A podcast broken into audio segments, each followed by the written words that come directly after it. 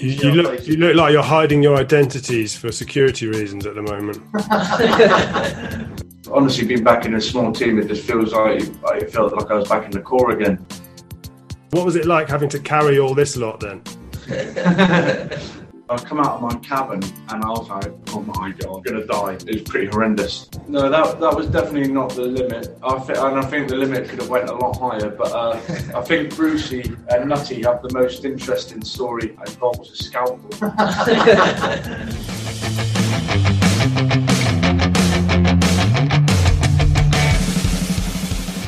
Welcome to the Healthy Beast. Today I'm joined by four Royal Marines, two serving, two former, who have just rowed 3,000 miles across the Atlantic and are joining me from Barbados. Very jealous. Junior, perhaps if we could start with you. Junior McIlhenny, if I said your name right. Uh, McElhenney. McElhenney, I apologise. So Junior, Junior, you, uh, we spoke on the phone the other day and you, you started telling me about some of the horrors of this six-week journey. So you, might, you must have been quite elated when you set off and you've you know, before any of the pains or anything's kicked in and you didn't know you were even going to be able to make this trip to finally set off from Gran Canaria, you must have been must have been quite elated, were you? For about two hours until the storm kicked in.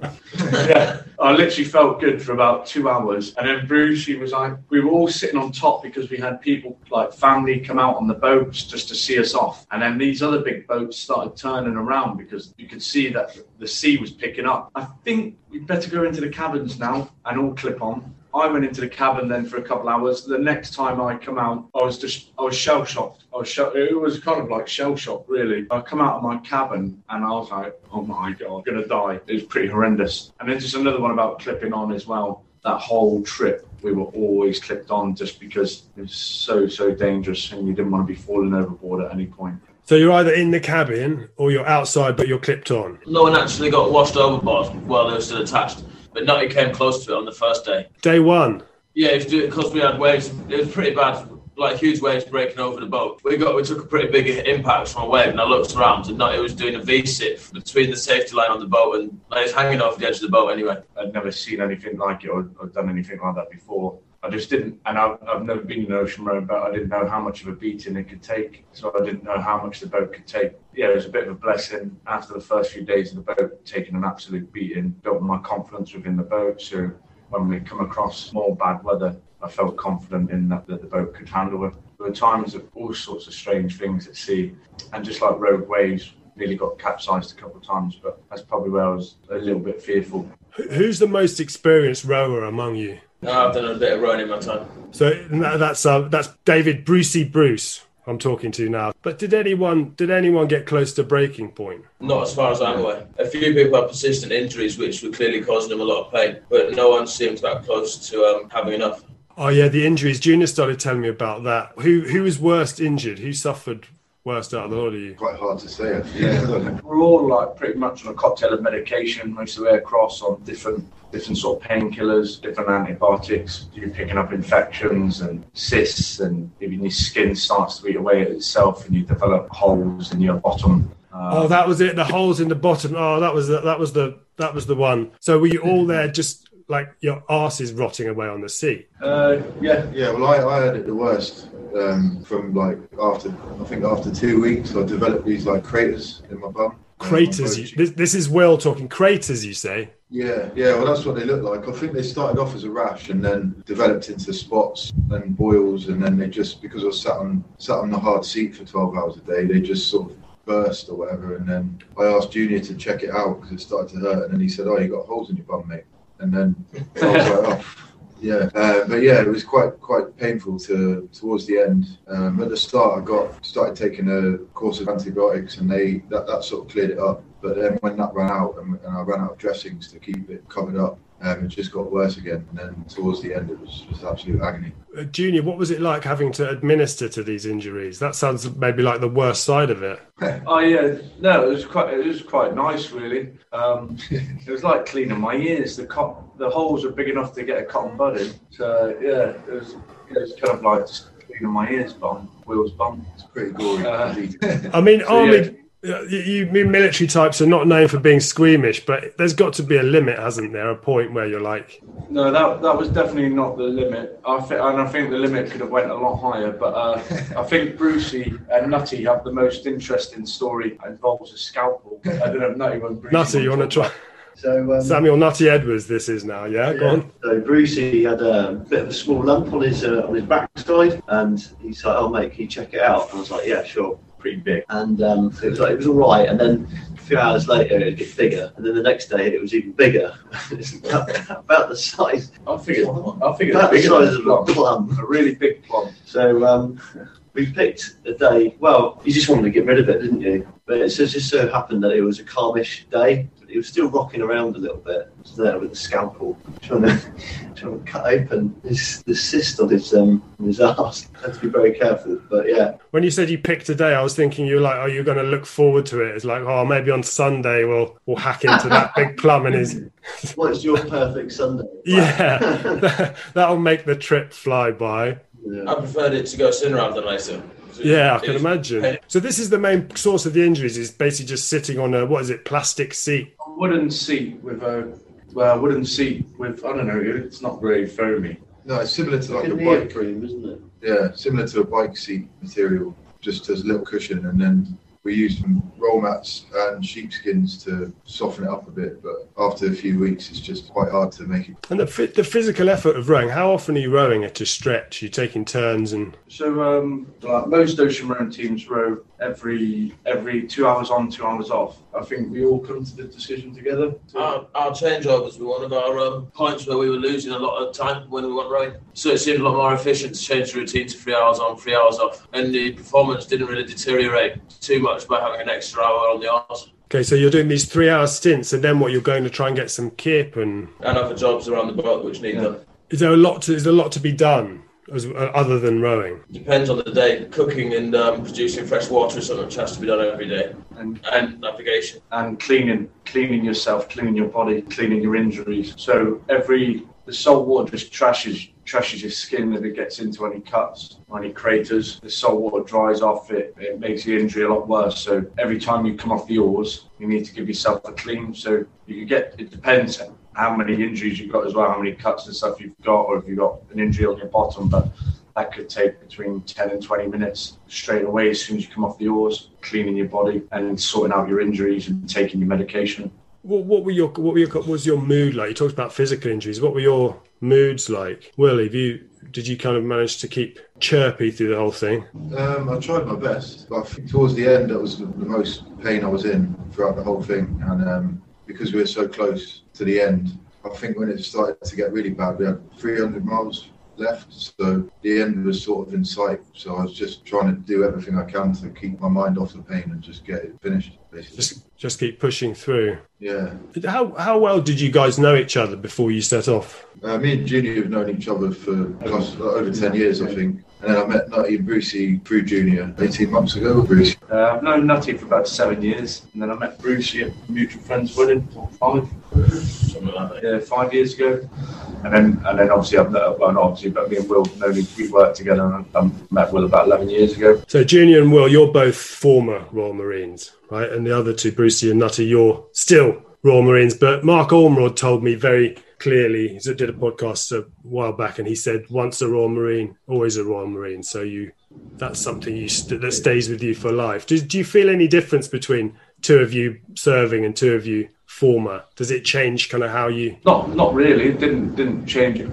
Honestly, being back in a small team, it just feels like I felt like I was back in the corps again, just doing something absolutely horrible in the corps again. That's how it felt. I was just doing a hard, a hard bit of graft with my friends in the Marines. That's what it felt. It felt like I was back in there again. Uh, the only difference now, I don't have to rush back to work, and I could probably enjoy myself a bit more. That's probably the only difference really now that I felt. But during my time on the road, I felt like being back in the corps, just working in a small team again. That's probably something that people, non-military people, struggle to understand. So you're in a, you're doing something uncomfortable, and in a small team, and you find comfort in that lack of comfort. You see what I mean? Is that is that what it is? Did you feel that lacking when you weren't? Yeah, definitely. Like just being out of your comfort zone, and then teamwork and problem solving, and yeah, all of this. Yeah, Did, did you feel that too, Will? That you it felt like being back a bit. Yeah, yeah, for sure. Because I, I haven't had much, I haven't really done anything like this since I left the Marines, and that was about eight years ago now. So it was nice to do something challenging with the lads under, you know, representing the, the Royal Marines again. I had a little. I had a little read on your story, Will, and I was wondering, could you could you tell us about your injury that led to you leaving the Marines and that effect that had on you? Yeah, um, well, it happened in 2011 in Afghanistan. I got shot in the arm by a sniper, which snapped my ulnar bone in my arm and severely damaged the median nerve, which helps control my hand, my left hand. Uh, I had a lot of surgery on it. Yeah, the last two years of my career were pretty much spent in and out of hospital and um, rehabilitation at 14 Commando and also at Headley Court. And um, I had some surgery to, it was like a nerve graft basically. So they took a, a, nerve from a different part of my arm and put it on the damaged part. And then it sort of brought more function back to my hand, but not completely. So I've got permanent damage in my hand basically, which means in the cold weather, it almost seizes up completely. I can't, I've got no dexterity with it so I can't I can't really use a weapon when it's like that. So I got medically discharged in 2013. Since then, I've been trying to figure out what I want to do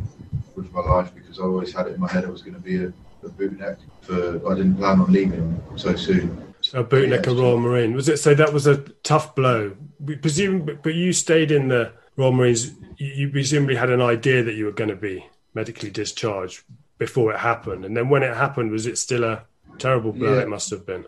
Well, no, I did actually. I did get. Um, I did go back to work for a brief period um, when I thought it was all right, my hand and everything. But it was after a few months. I was I was training in the cold weather on the doing um, drills on, on weapons, and but I could just couldn't do the drills on the on the weapons because of the cold. And I hadn't been in the cold since my injury then, so I got pulled off the course I was on and basically said, "Oh, something's still wrong with your hand. You're gonna you're gonna have to look at it." And then I went back into rehab, and then I was thinking I was probably not going to be good if this is permanent, um, because obviously the Marines need to operate in all weather conditions. So at that point, I had it in my head. I thought, yeah, this is if this is going to be permanent, then I've already gone through like a year and a half of rehab and that was hard enough. So I don't want to. I was just a bit fed up of it all, really. So I started thinking about what's going to happen if I leave. And yeah, it ended up I went to a medical board, and they. I, I, I probably could have stayed in and, and done a non-soldiering role, but I was only 21 at the time, and I, I thought I don't want to spend the next 20 years in the corps not soldiering because that would just be even worse. So I just thought I'd leave and try and find something else. So you're medically discharged, and then presumably this is your, your kind of dreams over and yeah. at that point did you feel a bit desperate or? Not desperate just a bit gutted. Obviously all, all, all, my mates and the lads were going on and doing other cool things and I, I was just still in this rehab bubble. And then when I left it was quite difficult because just because of the intensity of what I'd been through I guess and the feeling of like not not being part of that that family anymore. Being a civvy was quite hard at the start because I didn't I found it quite hard to relate to a lot of my mates you know people that I grew, like grew up with and my family, and um, because the only people that sort of know what you're going through are other other Marines, and I, I, wasn't there anymore. So, and as a young lad, I guess it's quite hard to process that age. I, I don't know. It's just a bit tough for a few years, but. Do you remember a point at which you you had, you felt some kind of hope that you were going to it was going to be all right and you were going to get through it? Was there something that happened, some in your life, some way you felt you might be able to see a way through it all? Not necessarily like a single point in my life, but um, I think just gradually as I got older, you know, because when you're 21, you're still a child, really, aren't you? Like I know you're officially an adult, but your brain's not fully developed. You haven't obviously I'd experienced a lot, but hadn't experienced like life outside of the Marines much as an adult. So I guess as I got more of like a more presence of mind and like mature way of looking at things and like I, I, didn't want to feel bad. So I've made a conscious effort to try and make myself feel better and make small adjustments in my life that help like eating good and like start exercising again things like meditation and music. music as well. I got into music and started DJing and producing music which has been like a huge therapy for me, probably one of the biggest. And, and you know, after a few years, I did eventually start speaking to a counsellor. Spent 18 months talking to talking to someone about everything, which helped. But that took that was the last sort of big decision I made in terms of like trying to help myself because it was probably the hardest one to make, but it was good in the end. Particularly with um, it's, it's good for people, non-military people, to see tough military people having to do something like that, going and yeah, saying I need help, I need to talk to someone. And obviously, this this this trip you've done, sorry, all of you is, a, is for the Royal Marines charity, and you you're aiming to raise a hundred thousand. Is that right? And you've got quite well on the way now. Nutty, you how's the charity drive going? Are Yeah. you still? Yeah, we're still um, still want to fly the flag for the charities, get get as much money as, as, as possible. So um, yeah, we've got a few things we want to do when we get back. Some more fundraising for the charity. But yeah, the, it's all about flying the flag for the charity. It's all about doing it for lads that are injured as well. and Royal Marines Charity very important things they're doing because you know lots of lots of current and is it is it for former and current servicemen just helping people who've got problems with injuries and mental health problems and so forth stuff like that the charity's mainly involved in is that right Yeah, it looks after you, your family, until until you're very old and when you die. Really, that's what That- more of these charities there for. Very, very good. So yeah, former, serving, family, everything. They're great. amazing Junior you you were telling me you're halfway there is it to the 100 grand is that Yeah, come on, cl- yeah, not too far off, not too far off. Like like Nutty was saying then, um, but we can't. We could rush back now, and we wouldn't. We wouldn't be able to throw um, our fundraisers back in the UK right now, uh, just due to COVID. But I think once we get back and we can throw a couple more events, we we actually made quite a bit of money on our fundraisers. So um, when we get back, be able to throw a few more fundraisers, and hopefully the COVID restrictions will drop or eased a little, and then maybe we can carry on. We're going to carry on raising money towards our target anyway when we get back to England, but just hopefully the restrictions ease off a bit, so we can throw these fundraisers and tell people about our experience at sea and gain more interest. So are you um so are you locked down there now in Barbados do you have to stay there or Yeah, there is a there's a lockdown now. Yeah, yeah. There's um, a strict strict curfew as well. Yeah. So what's what's the time? Is seven to no 5 a.m. till 9 p.m. 5 a.m. till 9 p.m. was the timings when we got to the island when you could you have to be locked in. But now it's um, you- now you can't leave where you're staying, and that'd be for two weeks. And flight, flights are flights are really expensive at the moment, and I don't think there's money leaving the island. But uh, we wanted all our like, all our bodies as well. It's going to take a little while for us to recover, and I think we either spend we come we come back to England, spend lockdown back in England, and not leave the house, not be able to fundraise and quarantine when we get there, or we can um, quarantine here or isolate, self isolate together for a little bit. And yeah, I think I think after a row, I think this is this is only my personal opinion, but before the row, we spent so much time together. We're pretty much living with each other, and then on the it's as well, and we spent a lot of time together on the row in a small space. But the only guys, the only people I really wanted to relax with and chill out with when I got to the island was was these three guys here. And uh, the last two nights was like the first time we actually got to spend any like quality time together and um, decompress a bit and just open up a bit. And I don't know, I've had, I've had a great last couple of nights with all you guys. Um, it's been the first time I've been able to relax since we've got here because it's been really busy since we got on the island. We've had, had media interviews, been taken to other places. We had a, a lot of work to do on the boat, and then um, we had to get the pair the boat for shipping, and we had to move the boat. And there's still there's still bits and bobs to do out here as well. So yeah, it's been it's been full on, and it's only the last couple of nights that I've been able to actually just sit down and chill out with the lads. Brucey, that that Brucey, that thing Junior said about about um not mixing so well with other people, kind of wanting to be with each other. Do you think that's partly was that one was that your experience too, and also do you think it's because other people don't really understand what you've been through? They can't kind of relate to your experience. Is it is that what it is? I think the, the important thing to remember is the whole of the time we were living in close confines with each other is we had an end goal in mind and we're all working towards an end state. And um, this is the first time the four of us have really been together in the last 18 months where we haven't got a, any pressing deadlines or any, any pressure to achieve anything. So we can finally relax amongst ourselves as well more than anything. Okay, so you've been so you've been together, but because you've had this constant stress of having to row and work and clean and pick each other's boils, you haven't got to you've got to spend time together but not enjoy each other's company, is what you're saying. So now you're looking to Another thing that, that should be mentioned is half of the battle of an ocean row is getting the boat to the start line. It's very different battle to getting it to the finish line, but there's there's no one giving it to you on a plate. You have to work for every every pound that you get in fundraising to, and there's a headache of logistics, and it's um, difficult at times as well. yeah, Bruce is saying about the logistics, it's not it's not easy. You don't just pay someone a one-off fee and everything's done, and you just get yourself to the start line. Like Bruce is saying, then this kit, equipment, food, training, you know, all the courses, accommodation. Due to COVID, everything was right down to the last minute of flying out to Gran Canaria. Everything could have been everything could have been lost just like that. And I'm, I'm pretty sure Sam's, Sam Sheriff's made you aware already, but originally we were meant to be rowing the Pacific, and due to COVID, that was cancelled. And then um, Brucey and Nutty got their heads together with Chris Marr and Nick Dawson and come up with the idea about four months before the row, would you say? About four months before the row. And we're like, right, we're going to do the Atlantic as an independent crossing, um, which most people have a lot a lot of time, like a year or two, to get everything planned, like all the planning in order, logistics, shipping, everything. Nutty and Brucey worked very hard and come up with the ideas such short notice, and then and it's like and then due to COVID as well, we were speaking to MPs, and the MPs were like, the lockdown's kicking in tomorrow. We need to leave the country in the next 24 hours. Then it was like a mad dash. The boat wasn't completely finished. We had a bit more work to do on the boat back in England. We had to get the boat shipped ASAP.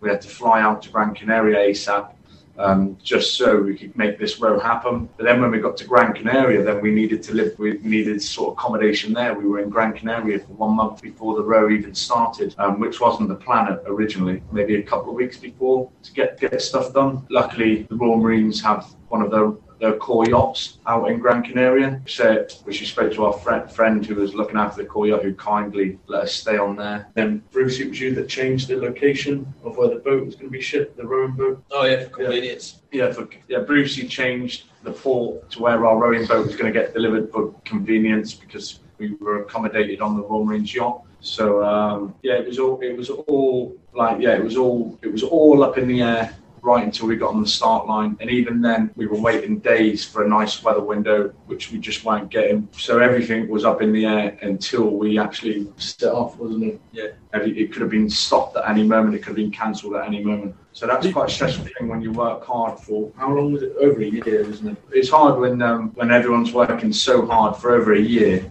And even when you're right near the start line, everything could be dropped or cancelled just like that with all that hard work being put in. Oh, Junior, you mentioned just there, you mentioned Sam Sheriff, and I wanted to ask you about another charity because this row is for the Royal Marines charity, the one we mentioned. But we've also been involved with another charity. Sam Sheriff started back in the UK, but it's going worldwide, a charity called Reorg. Yeah. Now, Reorg uses well martial arts principally to for similar kind of things, helping people with their mental and physical issues. And you, you also, Junior, you were medically discharged. Maybe you could tell us how how that happened and how you then got involved with Reorg, if you don't mind. When I first got injured as well, um, I, I boxed. I boxed a lot. I boxed before I joined the Marines. I boxed in the Marines after getting injured, like losing losing boxing as a, I did I did try to keep at it but um, yeah, just due, due, to my back injury, I just I, I can can't still probably can't do it now, just due to pain and further injuring myself.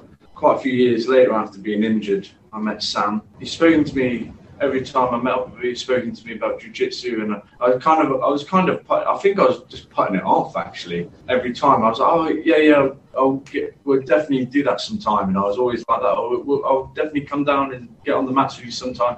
And I kept putting it off until eventually one day I think Sam just cornered me and I had no other option but to go down and train with him and I, it felt amazing. I didn't think uh, I didn't think any of the sport would give me the same feeling as boxing, but I think actually it made me feel even better. And yeah, it was, it was great. You, you knew about jiu-jitsu before, but you'd never done it. Is that right? Yeah, like I, I heard of it. Yeah, brief, briefly throughout my time in the Marines, but it was quite quite a small sport in the Marines. It's massive now. It's huge now in the Marines. Every unit now is training. When I first joined, there wasn't too many people training, but now I think it is huge. And it wasn't really spoken of, but I think it's spoken of a lot. Do you guys hear about it in the Marines a lot now? You, you guys are still serving it. Yeah. Yeah, I think it, I think it's really well known now throughout the whole of the, throughout the whole of the Marines. Well, I heard apparently Sam, because Sam Sheriff, who started it, he was Royal Marines physical training instructor, right? And he was the first Royal Marine to go from white belt to black belt while serving, apparently. Yeah. But but apparently, it's the most popular sport in the Marines now, or maybe oh, yeah. might, that that may have come from Sam. So I don't know if it's yeah, you know, no, he's biased. Oh, yeah, I think, I think Sam had a big part to play in that. Yeah, definitely. I think I think you are right. I, I think you're right. It is the most popular sport in the Marines now. Maybe it was because when I was younger as well. It was uh, when I when I joined, it was very busy with like Afghan rotations and stuff. Yeah, so maybe I just didn't hear about it. But I think I think it has grown a lot since my time in the Marines and since when I was in the Marines to to now. I think it's grown as a sport within the Marines, definitely. And I think that probably has a lot to do with Sam. How long is yeah. it now since you first trained with him? I'd like to say like two, three years ago, maybe. And then obviously due to COVID, I feel like it's been forever now. I feel like it's been forever since I've been on the mats. And then um, obviously with this row as well, we've just been away for the last few, three, four months as well, leading up to this. But it feels like forever since I've been on there, but probably about two, yeah, two or three years ago. So your injury, your injury, it was an IED with you, wasn't it? Yeah. And it, so it was a back injury that I guess some people they look at jiu-jitsu and they think, oh, that's really physically demanding, and it is. So they can't really understand how, oh, here's this therapy that's that's fighting. And I think maybe you could explain how you know th- what Sam's message is trying to get across is that anyone can do it. You know that's yeah. why obviously Mark Ormrod, first triple amputee from Afghanistan, is a good great ambassador because people think, oh, you know, he's lost three of his limbs and he still trains really hard, and it's a great example. But for you, you're saying boxing tough, but jiu-jitsu you've been okay with your injuries. No, yeah, it's still really tough, and sometimes I do hurt. Sometimes I am really hurt, but it's something I can still do and it's not like boxing where I can say I can I can just stop someone and say, um, yeah, excuse me, you don't mind if you don't hit me there or whatever in training. And then there's just a twisting motion as well, really hurts. But um, when when I've trained with Sam and a bunch of other friends who are still serving in the Marines and veterans as well, they could sort of you can tailor it. If I'm hurting in training, then we could, we could just work on different things, which is great. Yes, with different injuries, we can work on different movements and do different things. Yeah, for me, it, for me, it was completely different from boxing. And I don't know if it was like I'm trying to think if I'd say like a meditation or whatever. I'm constantly Sam is always reminding me, which I sort of brought forward to the ocean row as well, about my breathing and not not to panic, not to use my strength, but to breathe and think about things and, to slow things down. For when I find myself in a situation where I'm struggling, so like take a deep breath, calm down, like think, think about what you're doing. Yeah, I think I brought that forward to the ocean row actually as well. So this not panicking, presumably as a former Royal Marine, you're not the most panicky person anyway. But do you feel jiu-jitsu, you know, brought an extra layer of that to you? Oh yeah, definitely. Because I was out, uh, I, you know, still now when I train now, I'm out of my comfort zone. Yeah, definitely. When someone, so when someone's got you around the neck or when you're up, or someone's putting pressure on your chest or your stomach, yeah, it's really uncomfortable and it's not natural Whereas Sam would tell me to relax and think about it, and I'm like, I don't want to relax. Someone's sitting on my chest, I can't breathe. Like, so I feel like I can't breathe. But um, yeah, I'd say it's de- yeah, definitely yeah, uncomfortable, and it pushes it pushes me out of my comfort zone again, which is kind of what this row is, is definitely done for me as well. It definitely pushed me out of my comfort zone. Have you tried to get the others involved? Have you guys done jiu-jitsu yet? I think I was chatting to Will about it on the way across, and we obviously we get a lot of time to talk to each other. I've, I've, I've done a little bit before, back in uh, Brighton, not with Real, just like with the local club. Yeah, it's definitely something I want to do more, more of in the future. Brucey, what's your what training do you get martial arts wise in the Marines? If it's not jiu-jitsu, is it? I mean, obviously, you know, weapons and so forth, but unarmed, un, unarmed combat, is it? Um, not as much as you'd actually think. No, I'd expect. I expected to do a lot more before I joined the Marines you do bits and pieces every now and again, but it's not set in any program. It's just if there's, it's like Troop Phys one morning might be including some martial arts training.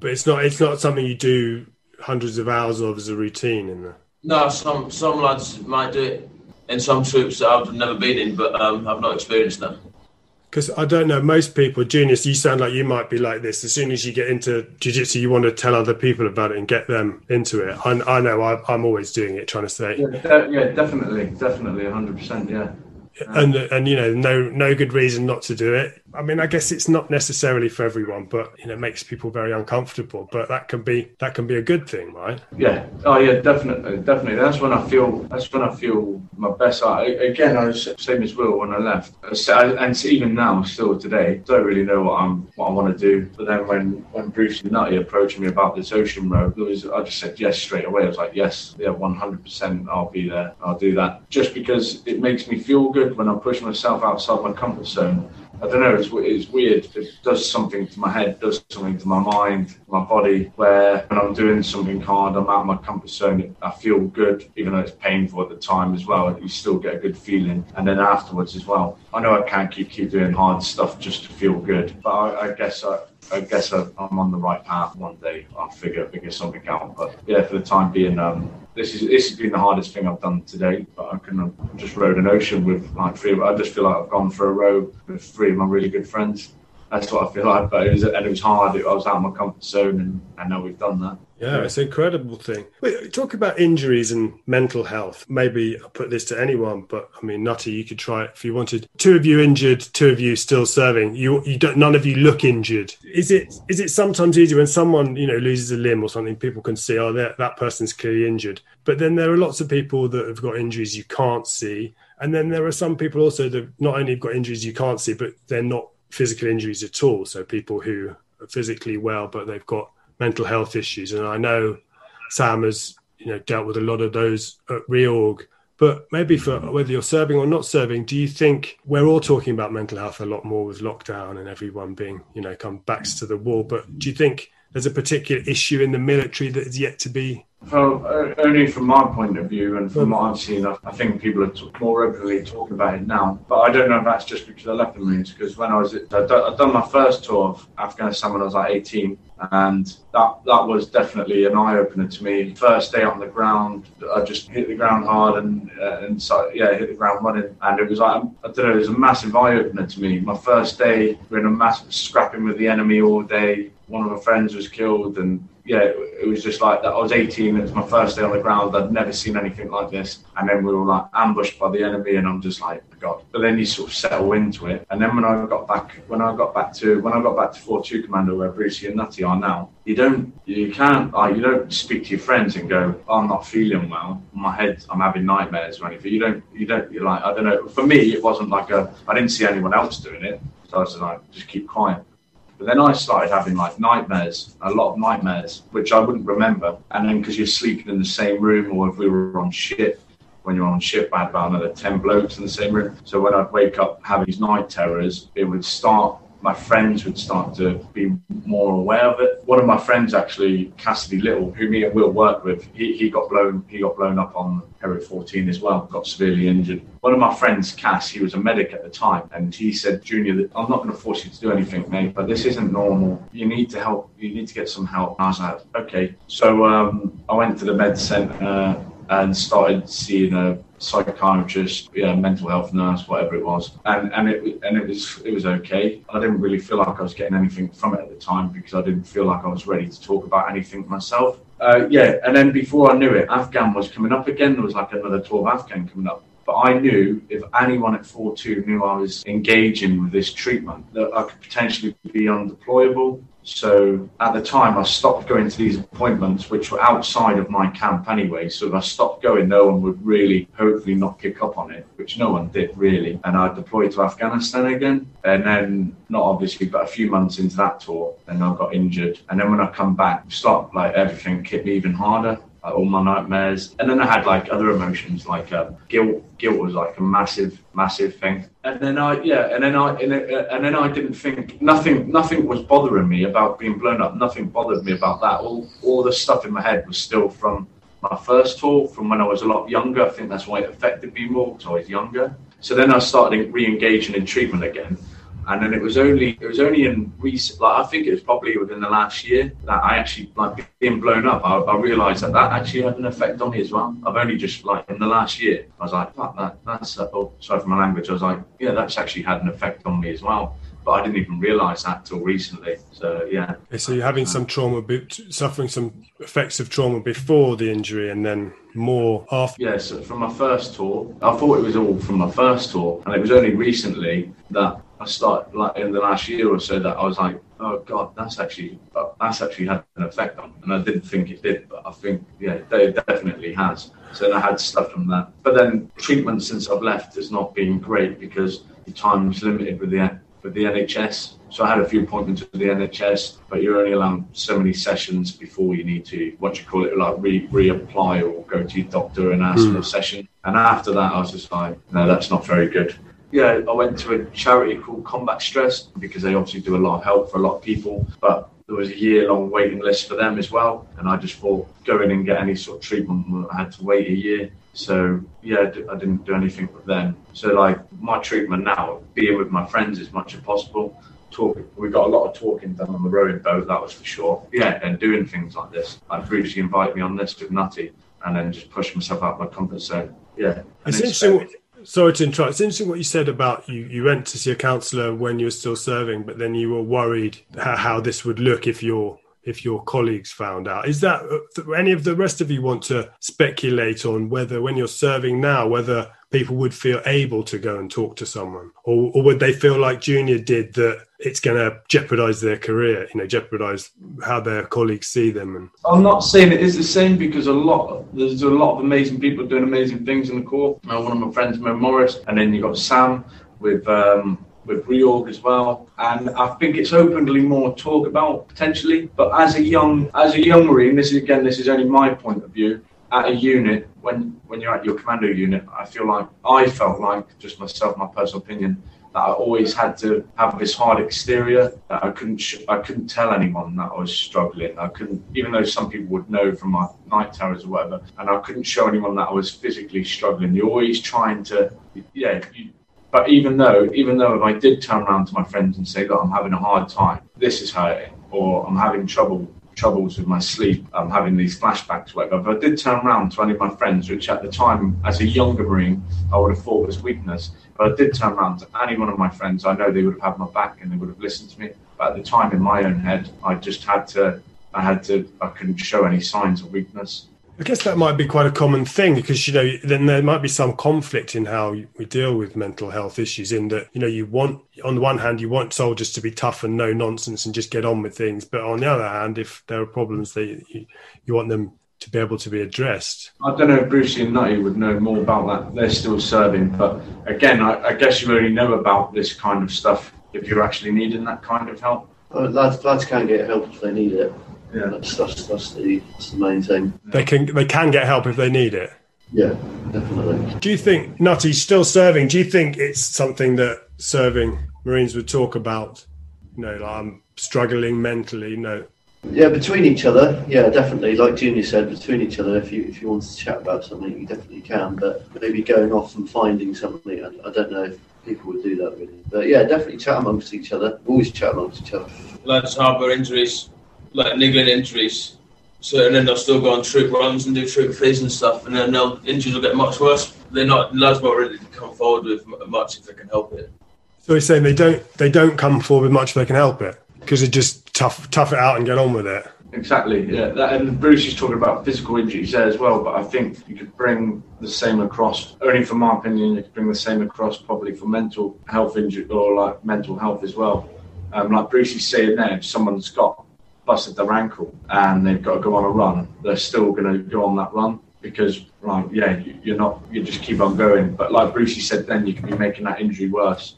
And I feel some people may do that with their mental health as well, because maybe if you had treatment at the right time, maybe you'd be better. But then when when lads are doing back to back operations and not getting any help, maybe they're making that injury a little bit worse or that, their mental health a little bit worse. But Bruce, you hit the nail on the head. But lads, but lads probably are their um, worst enemy at times. Lads will keep push themselves to the limit, even if they know they need help, they will still keep on going and going. Well, I guess like I guess as as Marines, you you like the toughness of the culture. You know, I guess you you you appreciate the culture of the Marines for what it is. So you, yeah, it wouldn't be it wouldn't be a club worthwhile being a member of if it wasn't tough or hard. What what is uh, what is particularly special for people that don't know about the Royal Marines? What what makes it not just another part of the armed forces? Uh, I'm sure there are several other parts of the armed forces which share all the aspects which make the Royal Marines special. The camaraderie through shared hardship, I think, is what builds the special relationship between Marines. Special relationship. Any of the others? What particularly Royal Marines? I mean, yeah, you don't have to say anything bad about any other branches of the military, but Will, anything you think particularly special about the Royal Marines? I think just training as well, and that everyone, like the, the army, can be parts of different regiments, different companies, different SQs, and in the Marines you can go off to do different things. But everyone in the Royal Marines has gone through that basic training, nine months long, to earn their Green Beret. and everyone has done that. Everyone, there's no other way around that. There's no difference in the training. Everyone has done that and earned their green beret, and, and you've earned that for life. And that's yours for life, and no one can take that away from you. And that's why it's once a Royal Marine, always a Royal Marine, right? Yeah, yeah. Okay, fantastic. Internet's held up reasonably well, and it's you. You boys have done amazing work, and I wish you the best of luck with your continuing money raising. So, just if people want to give money, what are the best places to go? On on Instagram, you are RM Underscore cockleshell underscore Atlantic. RM underscore cockleshell underscore Atlantic, and you have a website where people can donate as well. So, uh, yeah, on, on our on our Instagram page, we also have a link that you can click to our GoFundMe, Yeah, it's in the bio. and we have a Facebook as well. But I'd definitely say our Instagram as well. We've been gaining a lot more traction. And I think if you, in fact, if you search cockleshell on Instagram, it comes up, but it's RM underscore cockleshell underscore Atlantic. Fantastic. Junior, Brucey, Will, and Nutty. Anything else you? Yeah, can I just say um, a big thank you to all our sponsors and our capital sponsor, Marcus Bree at Bree Visualizations, an architecture company. Say the name one more time. Uh, Marcus Bree at Bree Visualizations. Of course. all- everyone, everyone that helped and donated towards it, um, we couldn't have done it without you. So thank Yeah. you very much from all of us. Yeah, Amazing. Well, second that, and best of luck with the fundraising and the trip back, and enjoy your the time you have left in Barbados. Cheers. Thanks a lot. All the best. Bye bye. Bye. Thanks again to Junior, Brucey, Will, and Nutty. If you want to give money to support their amazing row across the Atlantic, go to Instagram, look up RM, as in Royal Marines, underscore cockleshell underscore Atlantic. RM underscore cockleshell underscore Atlantic. If you just put in cockleshell in search in Instagram, you'll get there. And there is a link in the biog to a place where you can give money.